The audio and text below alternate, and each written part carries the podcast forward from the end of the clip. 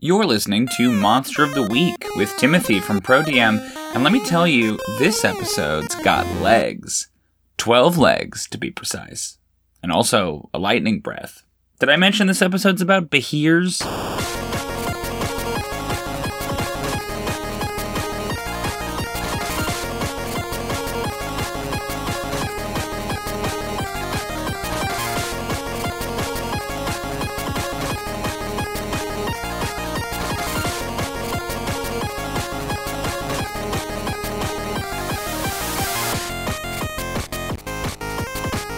You can find the Behir on page 25 of the 5th edition Monster Manual. The Behir is a huge monstrosity, yet another many legged, blue scaled reptile, uh, blue or purple, I guess, depending on the edition. And rather than 8 legs like the Basilisk, the Behir has a staggering 12 legs. It's just one stat block, a lot like the Basilisk, but this guy is a CR 11 monstrosity. They have a 50 foot speed, a 40 foot climb speed, they've got lightning immunity, they've got a multi attack that has a bite, but then also like constrict power that is implied to kind of slash with all the Behir's claws. They've got a lightning breath for which they're famous, and then they also have a swallow ability. So yeah, it's kind of like a pseudo dragon. Well, not a pseudo dragon, but sort of like a pseudo dash dragon. It's a dragon like creature that's not quite a dragon, an undragon, if you will. I personally really like the Behir, and I'm excited to dive into them a little bit more. The first thing we're going to dive into, as always, is going to be the monster's history.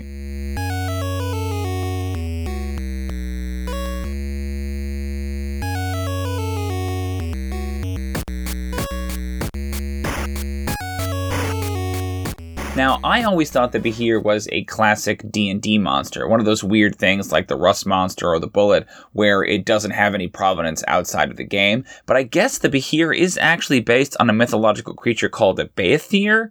I'm not sure I'm pronouncing that right, but it's Scottish in origin, and it's basically like a sort of Loch Ness esque water serpent that was supposedly only visible when lightning strikes, which is pretty cool and kind of a shame that's not reflected here in the stat block. Its D&D history is no less interesting. It's actually first appeared in an adventure, 1982's The Lost Caverns of Tsojcanth, one of the coolest named adventures from the 80s.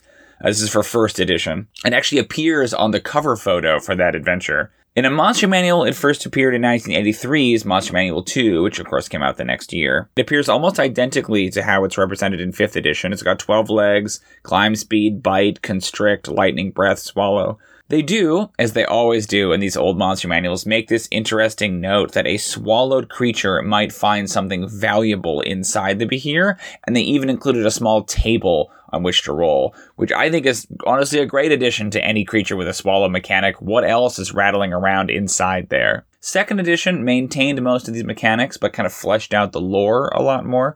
Their hatred of dragons, which is one of their big uh, traits that we're going to talk about, was first established here. And there's also a strange note about how their parts were often useful to spellcasters. Their horns, in particular, produced ink that was useful for scribing specifically the lightning bolt spell in like scrolls and spellbooks, which is cool, but seems like heinously specific, like maybe from like a capitalistic enterprise of like, hi, we manufacture scrolls and we specifically manufacture the lightning bolt scroll. We're gonna go kill a Behir to get its horn. You know, it has this kind of poaching, it has this kind of like monster poaching connotation, which is extra weird if you think about the fact that Behirs are sentient. Third edition doesn't change much. They keep all of this, but they also add the mechanic that they can't be tripped, which I think is good and I wish we still had. Now, in traditional 4th edition fashion, there are multiple kinds of Behir introduced in the Monster Manual 2, including a whelp, which is pretty standard, sort of like a, a, lower CR youngling version of the monster. But there's also a storm steed, a Behir that is meant to be ridden, which is a deeply like 90s action figure move for the Behir. They also have a cool ability called lightning reflexes that allows them to act multiple times per round. And I think this is another example of 4th edition's kind of slow creep towards 5th edition. It might be sort of a precursor to legendary actions. Late 4th edition was experimenting with the idea of monsters acting multiple times and figuring out a way to try to break up the action economy that it clearly had problems with early on with its solo monsters. Now, while Behirs appear in both Forgotten Realms and Dark Sun, only in Eberron could I really find any like world specific lore. They're originally descended from Siberys, which is one of the three kind of world dragons of Eberron. Siberys is sort of the like star dragon. And they once fought side by side with dragons against demons in the Dawn War, which is one of the big conflicts of that uh, of that setting. But then when the war ended, the dragons kind of spurned them, right, thinking them less than dragons, and that causes the Behirs to slink away, and kind of that's the origin of their, their sort of resentment between dragons and Behirs. So pretty standard, but you know it, they found a little niche in there, and that's pretty much it. That's the history of the Behir. You know, originally Scottish mythology, and then kind of uh, developed early on in first and second edition, and then sort of you know maintained across all the subsequent editions. The Behir has been the Behir for most of its life. Great. Next up, we're going to talk about the positive things, the things we like about the fifth edition Behir.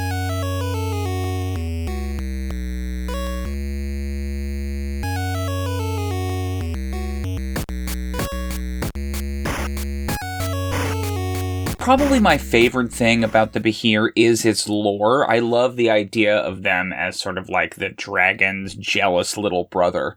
I think the book sort of portrays them as being more like frightened of dragons and trying to avoid them, but I always kind of portray them as these like inept, kind of like impotent schemers you know they're they're powerful monsters but they're not quite as powerful as dragons at the same level you know they can't fly they just have the lightning breath you know, they're they're not quite on a same power level. So I love the idea that they're always kind of trying to find a way around the dragon or to outsmart the dragon. But with their seven intelligence, they aren't quite smart enough to do that right? So I love them as these kind of like like scheming, duplicitous creatures. I've used them as like unlikely allies of the party before. If they need to like defeat an evil dragon, sometimes they'll find a Behir in the region who's kind of plotting that dragon's demise. So I love that element to them. I think that's a really fun, like a subsidiary monster to a dragon is a, you know, a powerful enough dragon will attract these kind of like Behir malcontents who are sort of trying to overthrow their reign in the current area. My second thing would probably be the bite constrict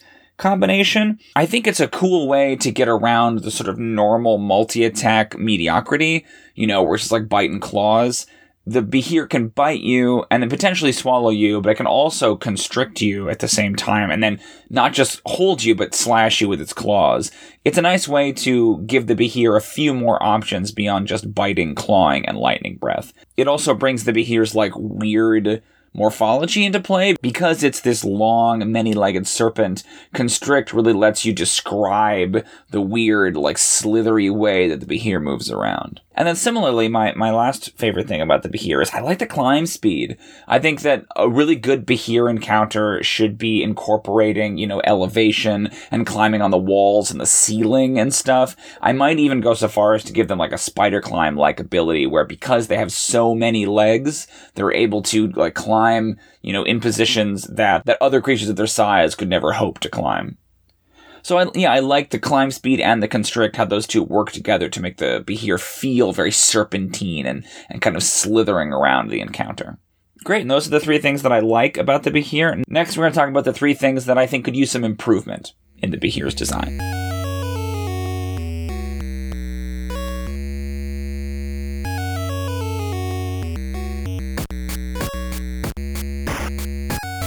So my one big beef with the Behir is its swallow ability. For all the space it takes up on the stat block, I think it's kind of boring. I feel like Swallow is overused among monsters, and it's this big chunky thing, and it's an ability that can only affect one character at a time, maybe two characters if you get really lucky. And it's this weird way of like shunting a whole player character off for most of the encounter you know, it can add some dramatic stakes for sure. I don't dislike Swallow in general, but I find it's it's across a few too many monsters. It doesn't feel particularly constitutive to the Behir. Swallowing monsters isn't something I think of as being like a prime Behir ability. To me, that's the legs and the lightning breath.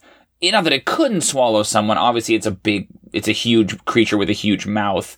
But to me, Swallow is like the province of the purple worm you know, and maybe like a dragon. Those are the things I kind of expect to be swallowing their prey. So I'm not crazy about swallow in general, unless it's really, really vital to the monster's mechanics. I don't think we necessarily need it. My next negative has to do with the lore. I'm not crazy about the description of them being like bred as storm giants as weapons in the ancient war between dragons and giants. Like, I understand 5th edition's lore is really trying to like play up the ordning and giants versus dragons, and that's fine, but something about like bred as weapons I find to be a little trite and overused. This is the trick though I find with a lot of D&D lore is that how do you justify the existence of so many similar monsters?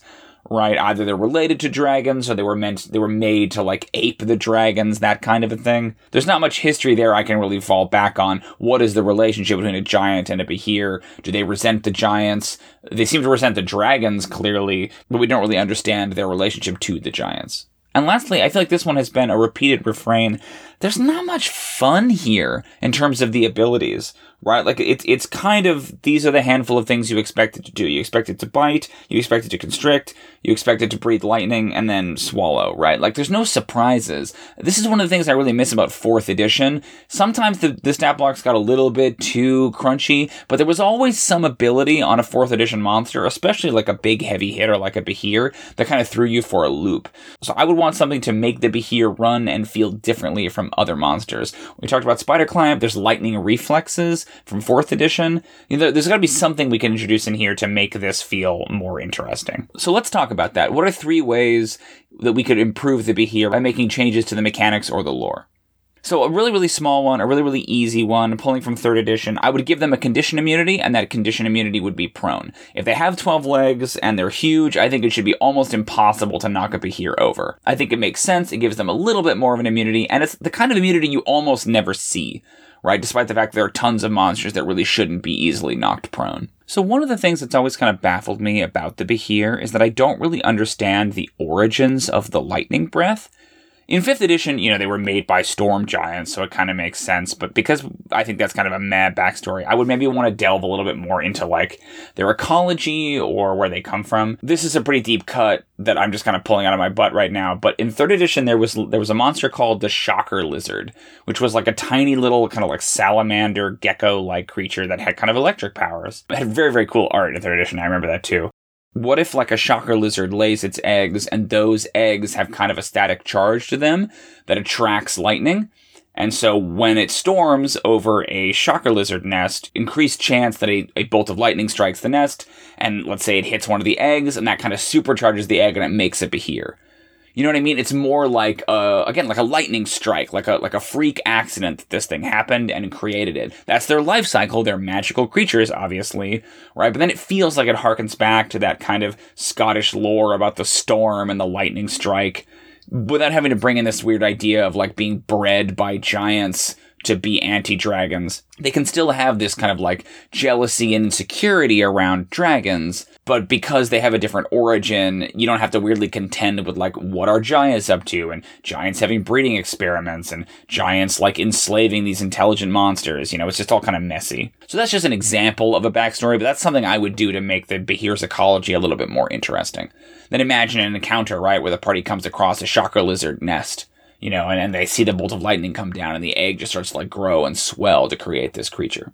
And then lastly, I would want to find, I would want to remove Swallow and add some other ability that makes them a little bit more fun to run. I love the serpentine nature of them. I would maybe give them some kind of power where they can move in a way where like they don't provoke opportunity attacks or they have this kind of like slippery sliding movement. Maybe spider climb like we talked about. One way to fight the action economy, because I think lightning reflexes, as cool as it is, I don't think quite works just because it's it feels a little arbitrary to say like they just get to uh, act multiple times per round just because they want to. I would maybe say that because they have so many legs, you could do almost a legendary action thing where the Behir can make a claw attack against w- one creature it can reach in between each initiative count right? Which makes it much more of a solo monster. It's got these 12 legs, you know, assuming that it's on the ground and it's not climbing. That way it can, it can use them. If it can reach a creature, it can make a claw attack against it, right? But it can't do the same creature multiple times. So it's maybe a little wordy, but because Swallow is so wordy, you could probably make space for it. And then to try to capture this idea of like, there's so many legs with so many claws that it's just perpetually slashing all the time. It helps fight the action economy, and it also is more interesting and unique to the Behir, not just a copy pasted ability from other more famous monsters. So yeah, that's what I would do. I would do a little bit of lore reform. I'd add a few small tweaks, maybe a spider climb, maybe an immunity to being knocked prone. And then I would give them some kind of an interrupty legendary action esque power that lets them make claw attacks kind of the whole combat. Great, and that is our episode. That is the Behir. Overall, again, a great monster, one I really love on flavor, that if we could just tweak and polish a little bit, could be a lot more fun to run at the table. We are charging our way through the bees. Up next is maybe the most iconic monster in Dungeons and Dragons, right on the cover. That's right, it's the Beholder. We are talking Beholders next week Death Tyrants, Spectators, Lair Actions, the whole thing. It's going to be a big episode, so I'm looking forward to that. But until then, thank you so much for listening. Watch the skies, and happy adventuring.